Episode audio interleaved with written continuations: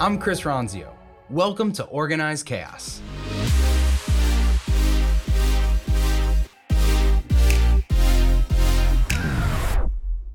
This week, we crossed a huge milestone in organized chaos, publishing 250 episodes. And you're probably thinking, wait, what's special about the number 250?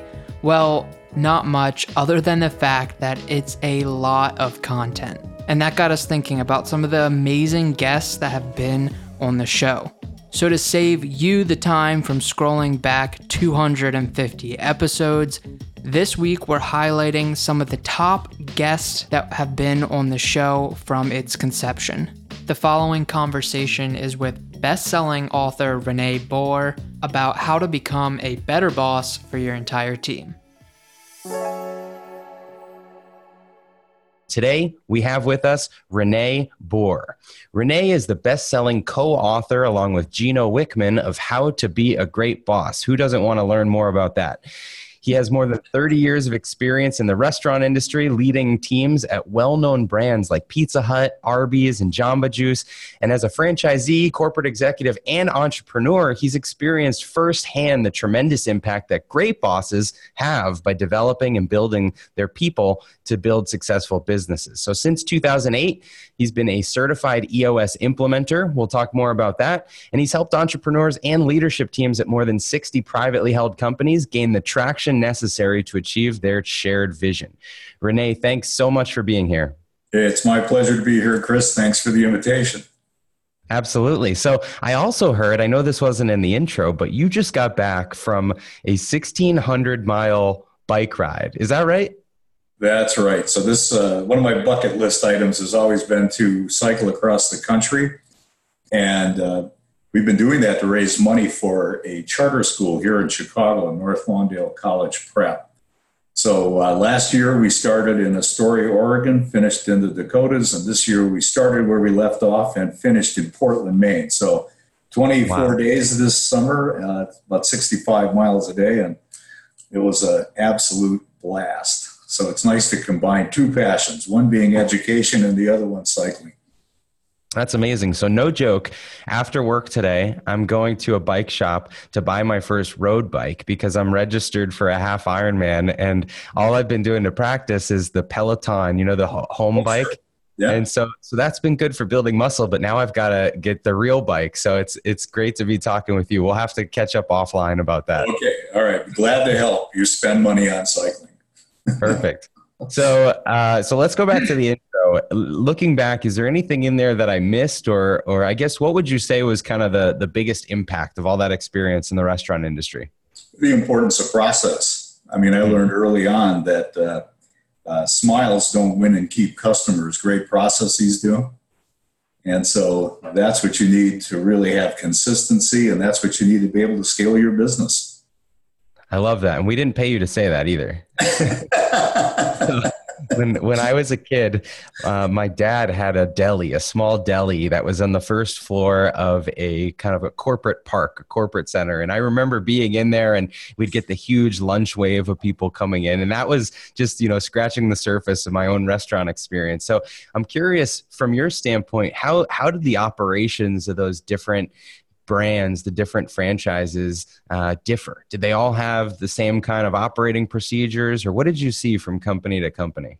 Yeah, so I think you know one of the things that that every company puts together is a standard operating procedures manual, and I remember the one that we had at Pizza Hut was at least that thick, and whenever I would walk into uh, one of our restaurants, whether it was a Pizza Hut, Arby's, or whatever, uh, if I saw something that wasn't quite right, I'd ask, uh, you know, is this the right way to do it? And someone would, you know, you just look at you with a blank stare. And I said, where might we find the answer to that?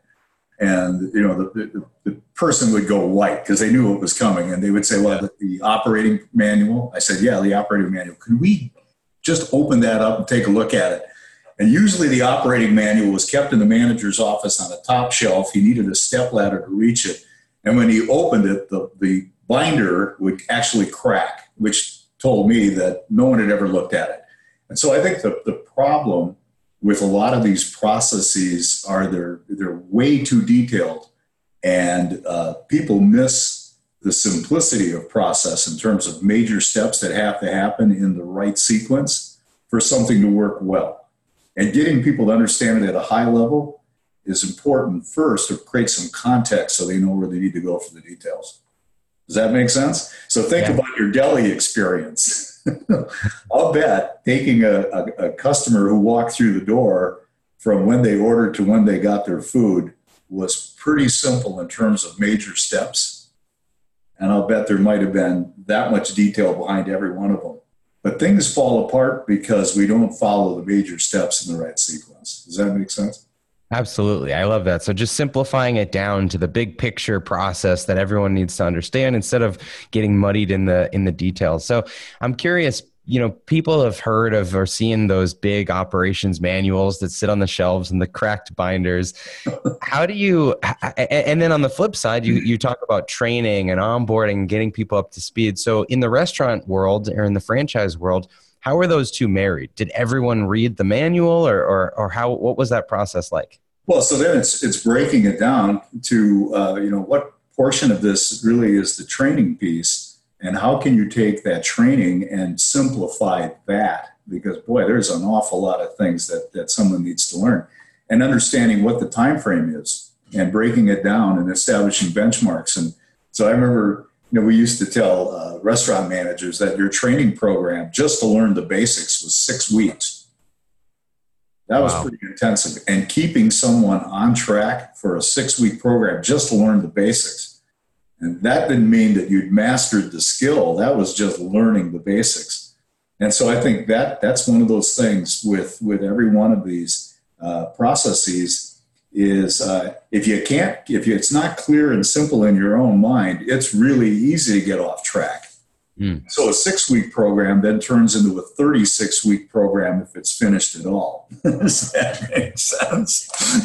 so like, you, you, you ask people, so how did the training go? And usually we got off with a pretty good start and then it all went off the rails in, in the first few weeks.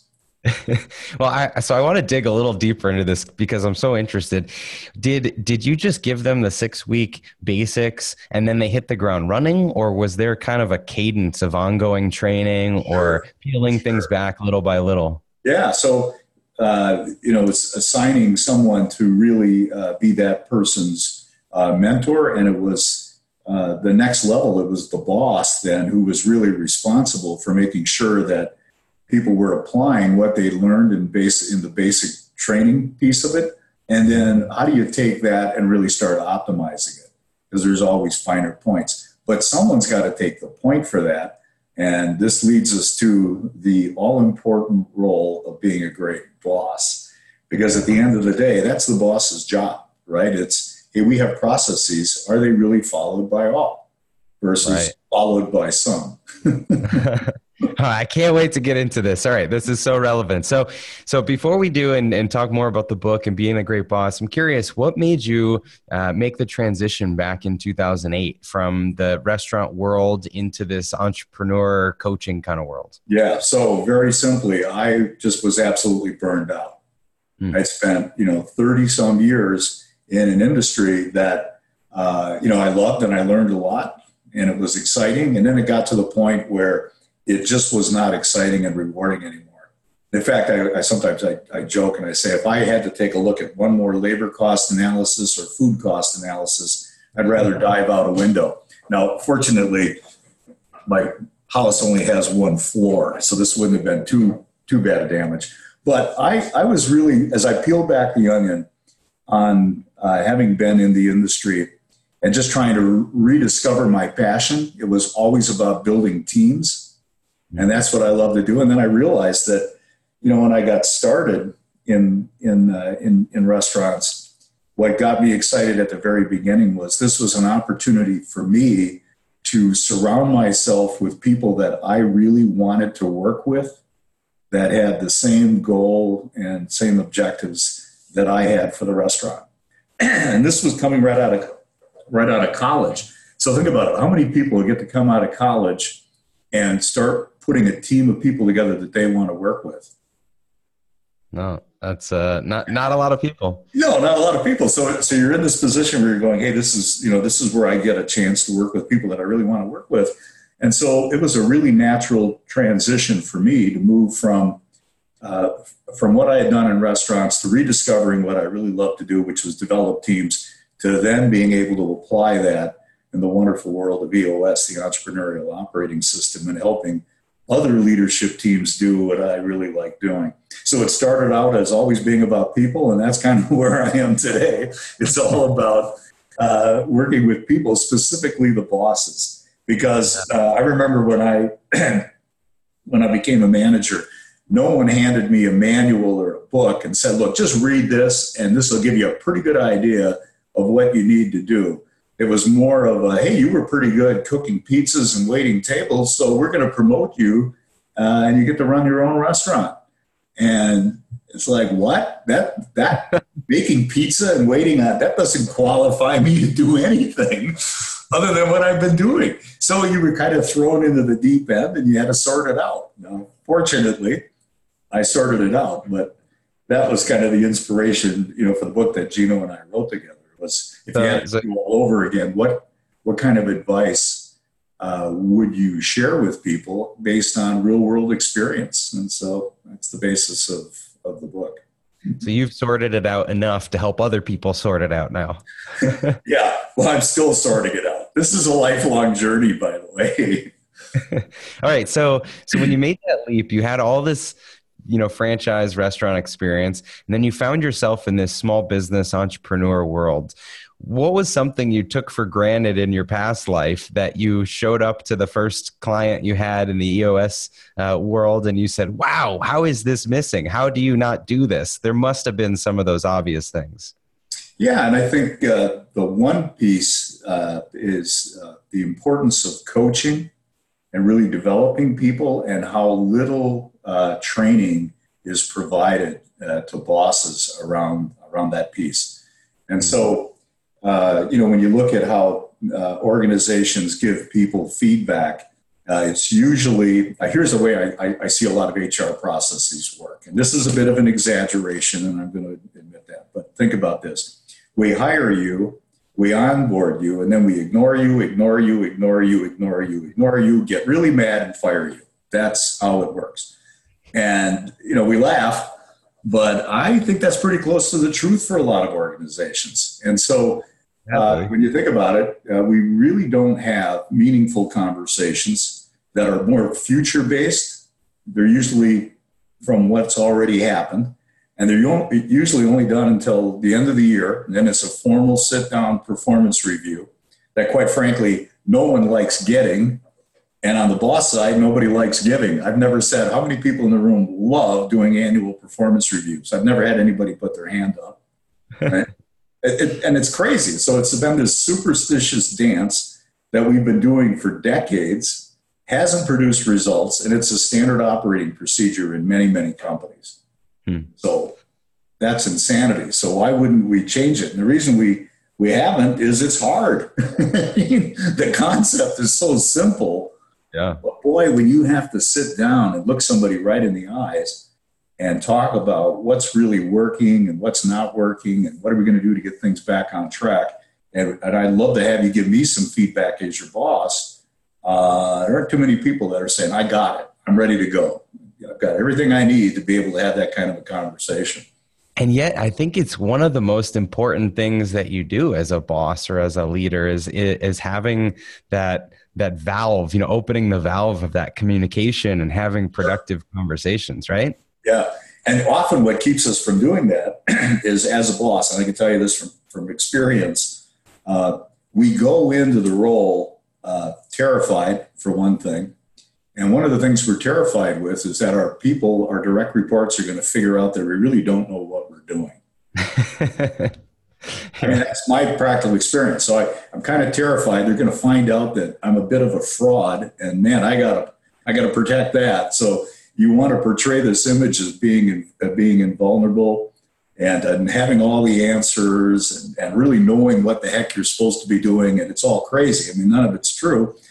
I think you know to really be successful, uh, you got to be willing to be uh, to be humble. Uh, you got to be willing to be vulnerable, and you got to go into it thinking, "I'm here to build trust, and this has got to be a quid pro quo. It has to work for my direct report, and it has to work for me." And you, as a boss, you've got to be willing to take that first step. So humble is sitting down with someone and saying, "Chris." Uh, this is going to be a wonderful relationship moving forward, right? But I just got to tell you, uh, if you're looking to me for all the answers, I, I'm not the guy. And I'm really counting on you to help me gain the knowledge that I need because I know you know a lot more about what's going on here than maybe I know just stepping into this role. So I'm going to get that off the table right away. And in, and it's the, a willingness to be vulnerable. hey, you know, I probably have a little bit of a reputation, but I've made some mistakes. Leading with that is powerful. Especially, especially with, with, with direct reports, when you finally make up your mind that, you know, I've been kind of a so-so boss, but I want to be great. Uh, you got to realize, hey, I, I got to fess up here. I've done some things that really weren't the right things. If I had it to do over again, I would have done it differently or said it differently. You got to sit down with someone and say, look, if I could wind back the clock, I wish I would have handled this differently. Boy, you just gain immediate trust when you're willing to do that. But I don't think there's a lot of bosses that are willing to, to do that. That's an important first step. Yeah. Right? And then and then you got to say, look, can we get this behind us? Hmm. Can we put this behind us? You know? Yeah. So we're going to forgive each other and we're going to move forward because our relationship now on a go forward basis is all about building trust and helping each of uh, each of us get better. So yeah. I want to help you get better, and I'm hoping that you're going to help me get better by being just open and honest, right? And man, the, the relationship changes like that. Yeah. And if it doesn't, then you gotta you gotta ask yourself, well, gee, I was willing to bury the hatchet. I'm willing to take these steps.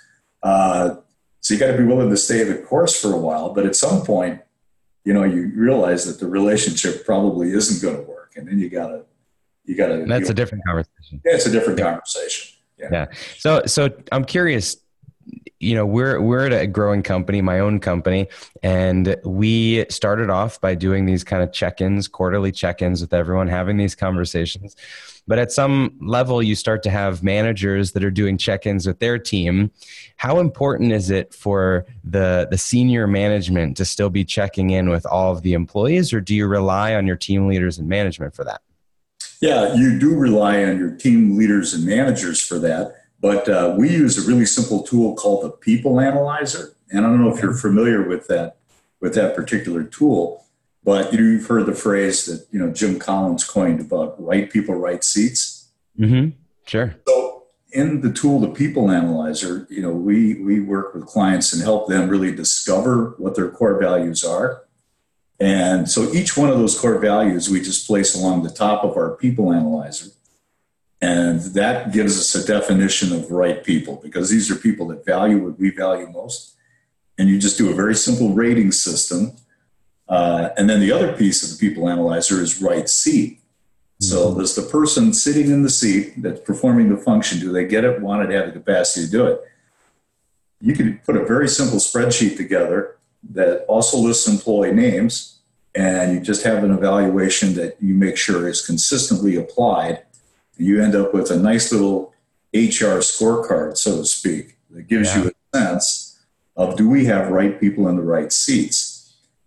So here's another thing I've learned that when you think about as bosses, where do we spend most of our valuable time as it relates to people? Uh, we spend the least amount of our valuable time with the people who are really right people in the right seats.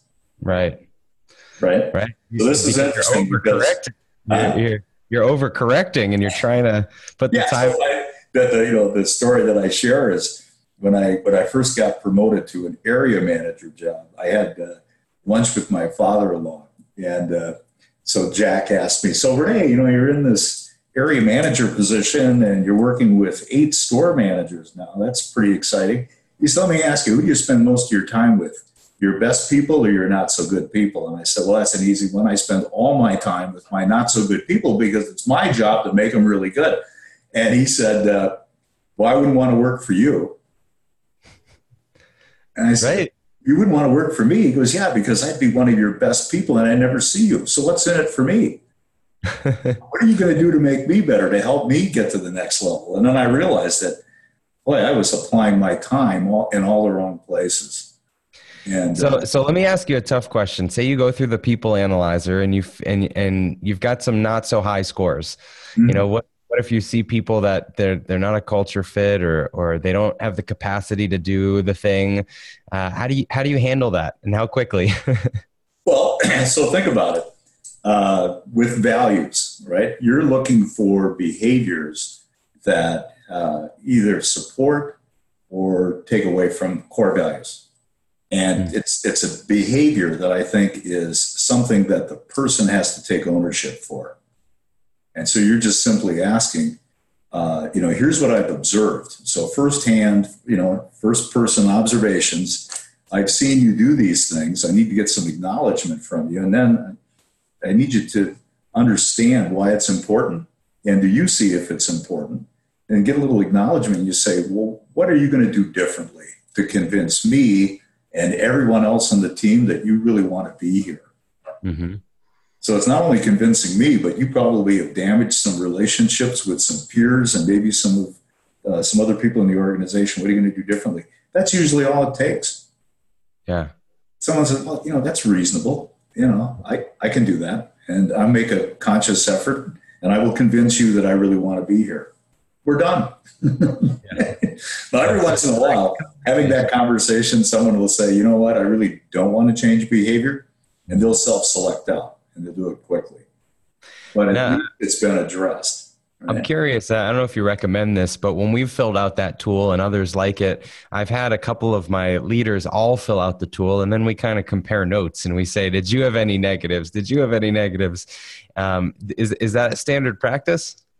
Well, so we, you know, in having these conversations, this tool is the basis for having that quarterly conversation. And yes, you know, we ask people to do a bit of a self assessment. Mm-hmm. Uh, interestingly enough, a lot of times people are more critical of themselves than the boss would be. Yeah, I see that too. Great, great start to a conversation, you know, mm. uh, and that helps do a little bit of course correcting, right? Yeah. Uh, but then sometimes it's just a blind spot for someone. They they just don't see it, and I think it you know behooves the boss to help them see it and why it's important. Sure. And when you think about the rating, system, it's it's not like you have to walk on water. Nothing about it says always. I mean, we're only human, for heaven's sakes, right? So uh, a plus just means most of the time. It's not always. Right. And a minus means you know seldom. Right. you know, like hardly ever, not ever. and then plus minus is, or uh, or uh, you know plus minus is sometimes you do, sometimes you don't. You can certainly yeah. work on those. Okay, so so obviously we all want pluses across the board, uh, and as a boss, you want to hold people accountable for the results and the expectations, but you also don't want to be a micromanager. So, what do you recommend for kind of carefully toeing that line? Yeah, so this is where I think having good metrics is definitely helpful. And then the other thing about accountability is I don't think there's any such thing as holding someone accountable if you have to do that as a boss, that ought to tell you something that, you know, I'm constantly having to check in with this person to see if they're in fact doing what they said they were going to do. It's exhausting. That's exhausting. I think what you need to do is, is uh, be very, very clear with someone uh, on the core values and what acceptable behavior is and, and isn't. And then on the on the seat side of it, it's really asking them, do you get it, want it, have the capacity to do it? And that's an, another longer conversation. But are you really in the right seat? Do you genuinely get it? We've been working together now for a year, and I'm starting to wonder whether you really get this role, right? Which is a little different than capacity. Uh, the other thing is, do you really want the role? This is one of the most common issues. A lot of times people just don't want the role. But the rating on GWC isn't pluses and plus minuses. It's either yes or no. Hmm and there should be nothing wrong if you're if you're on you know kind of on the fence on it or even questioning the rating always go with a lower rating because it'll generate a great conversation so i just want to share one with you this is this is yeah. this actually happened just recently So I had my quarterly conversation with my assistant. Okay. And part of this this this thing that I went through was uh, applying uh, five leadership practices and five management practices, and I wanted to get some really good feedback from my assistant. Now, a lot of people will tell people if your boss ever asks you for feedback, open and honest, don't give it because you'll create your you know it'll be career suicide. Well, my assistant and I had a little better relationship than that. So one of the leadership practices is uh, letting go of the vine. So you're talking about micromanaging now. So letting go of the vine. And I checked that box, self evaluation for myself. I checked it as a no. Hmm. And she was getting ready to give me some feedback. She checked that no as well. So now we're in a quarterly conversation. I'm fessing up that I'm really not letting go. And she's frustrated because I'm not letting go. Don't you think that was an interesting conversation? Yeah. And and so what a great way to bring up the topic. Is there a, a timeline that you say fill this out a week in advance of us meeting or something like that? Yeah. So you know you want to give people adequate notice, but I encourage folks to schedule these conversations with direct direct reports well in advance. Mm-hmm. So at least a quarter out, you're giving getting everybody on your calendar. If you're using Outlook or whatever tool you use, you're you're scheduling these meetings well in advance so uh, they know when it, when the meeting is going to be and you know when it's going to be so you both come in prepared for the discussion. And it's not about a rehash of everything that happened in 13 weeks. It's hey where are we right now and where are we going? That's the conversation that we want to have. Yeah well, so so we talked about you know being humble and having these open conversations and frequent check-ins and bringing up the hard topics and and evaluating your people. What are some of the areas that are the traps that you, people become bad bosses? I'm sure you talk about these a lot in the book. yeah. So the the list of bad bosses. Uh, you know, I, I think it started with what we what we what we've talked about, but I think a lot of times people, when they think of themselves and their status in an organization, uh, and I think status is, is, is important for a lot of people. And it's not status in terms of things, it's just status in, sort of in terms of your sense of self worth, right? Mm-hmm. Uh, so if you've been in an organization long, for a long time and you're looking for increasing levels of, uh, of responsibility or self worth, a lot of times people look at that and say, Hey, I've been here a long time. I should get promoted. Hmm. So they're not real careful about what they're asking for.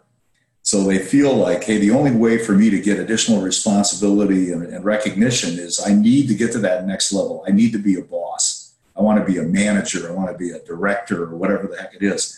So they don't even know what they're signing up for. and, and so back in the day, this is a little embarrassing, but I, you know, I wanted to be an area manager because area managers got to drive a brand new car, company car. That was one of the perks. Yeah. And that wasn't the only reason, but I, th- I thought, man, this, this will get me out of, you know, out of having to do what I've been doing for a year and a half. Uh, it gives me this position. I'll have, I'll get higher pay. I'll get this company car. I'm going to get all these things uh, and I'll probably have to work fewer hours. Right? Mm-hmm. The exact opposite happened. I ended up working a lot more hours. Yeah. It was a lot more complicated. Uh, after about a week, the car lost all of its glitter. Mm. like, you know, this is just a tool to get me from one place to the next. And now you're sitting in a position where you're going, wow, you know, this responsibility of having to provide leadership and management and create this culture of accountability is something that, man, this is hard. Hmm. You know, it, it, sounded simple, but man, this is a lot harder than I thought. And that's one of the pitfalls right off the get go. Be careful what you ask for because you're going to get it. and I think that's where an organization, if they're looking to develop people uh, and you know, they're trying to groom people for that next level, uh, to be really, really clear on what someone's signing up for because I think as you move up in an organization, you know, we abbreviate that whole boss thing as LMA leadership plus management equals accountability. that that one accountability of LMA becomes more and more important and takes more and more time the further up the organization you go. Hmm. So, in the book, you mentioned the difference, the distinction between leadership and management. So, could you zoom in on that for just a, a second and outline how they're different? Yeah. So, when you think about leadership, it's all about working on the business, it's about establishing a clear direction, it's about uh, working uh, more, it's more about thinking and it's also providing uh, the tools, right? So on the business, providing clear direction, tools, and thinking. Mm-hmm. And when you think about those things and think about direction for a minute, as a leader, a leader is the person who not only conveys the message, but is the message. So it's about the greater good, but it's also creating a compelling vision of where we're going. Why is this important? How are we going to get there? And I think that's something that anybody who's a boss has to understand and really do a good job of following. Yeah. Right.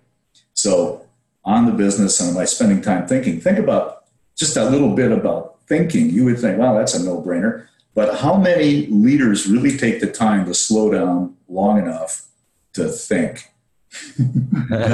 so the famous quote from Henry Ford, you know, thinking is the hardest thing there is to do. That's why so few people engage in it. but just take, and we call that a clarity break, taking time to just, you know, restore your self confidence and think about uh, your life and where you are in your professional development. Uh, looking at the bigger picture and all the people that report to you are looking to you for that kind of guidance, you know, so that's leadership. Yeah. When you think about management, well, now you're working in the business and that's all about expectations and communication and it's about doing. Mm. Right. So working in the business and think about expectations and accountability. Uh, all accountability starts with clear expectations.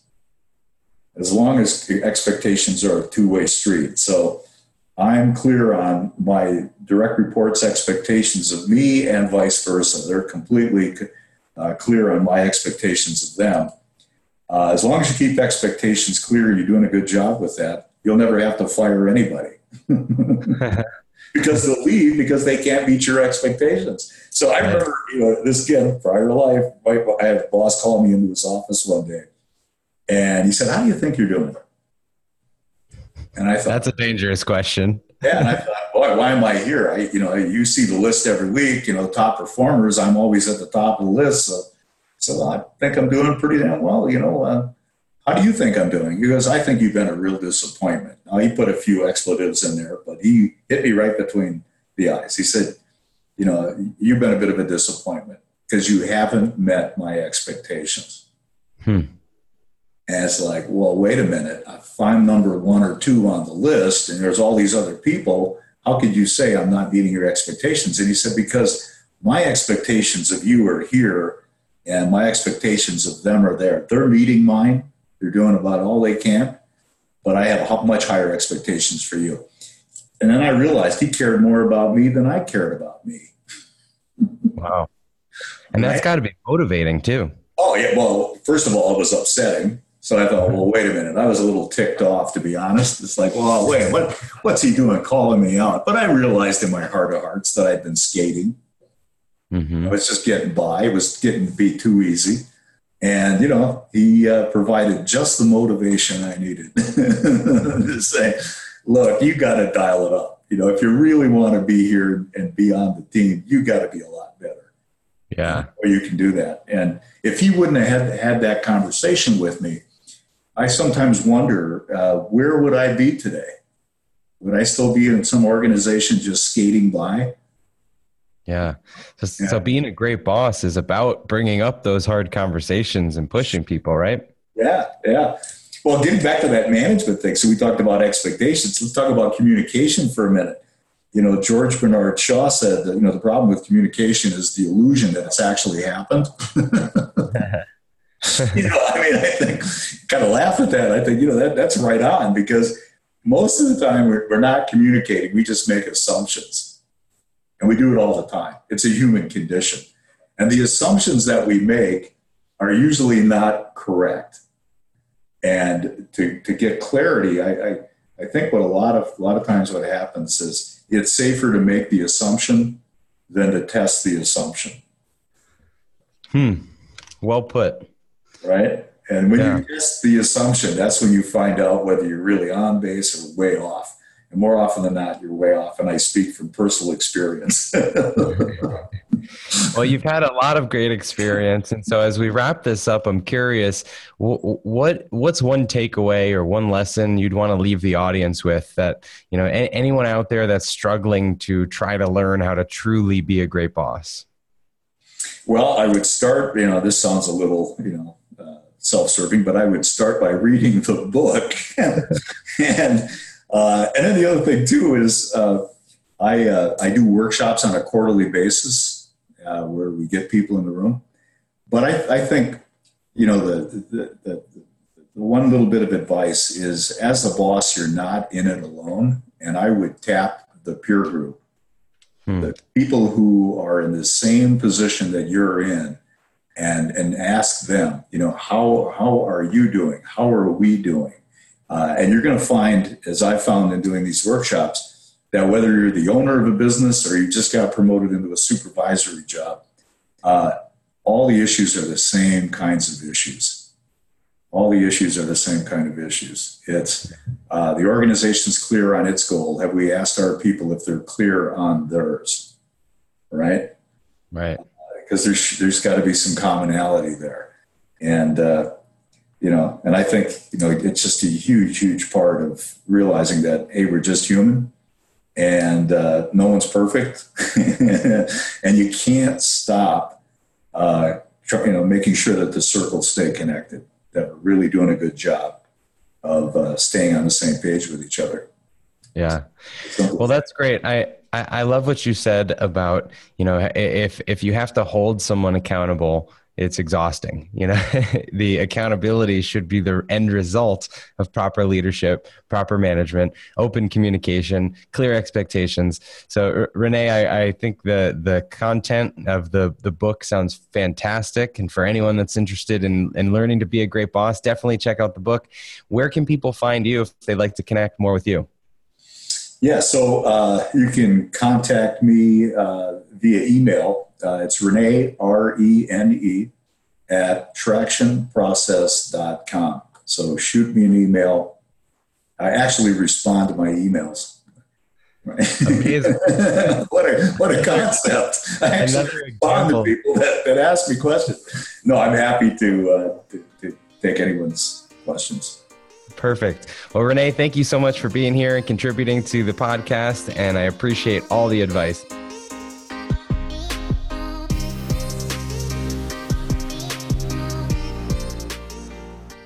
Hey, thanks for listening to Organized Chaos. If you like this episode, be sure to subscribe or leave a review and share it with anyone in your network that you think could use the information. If you want to connect with me, you can find me on social at Chris Ronzio on all platforms, and you can find Trainual at Trainual, just like a training manual. We'll see you next time.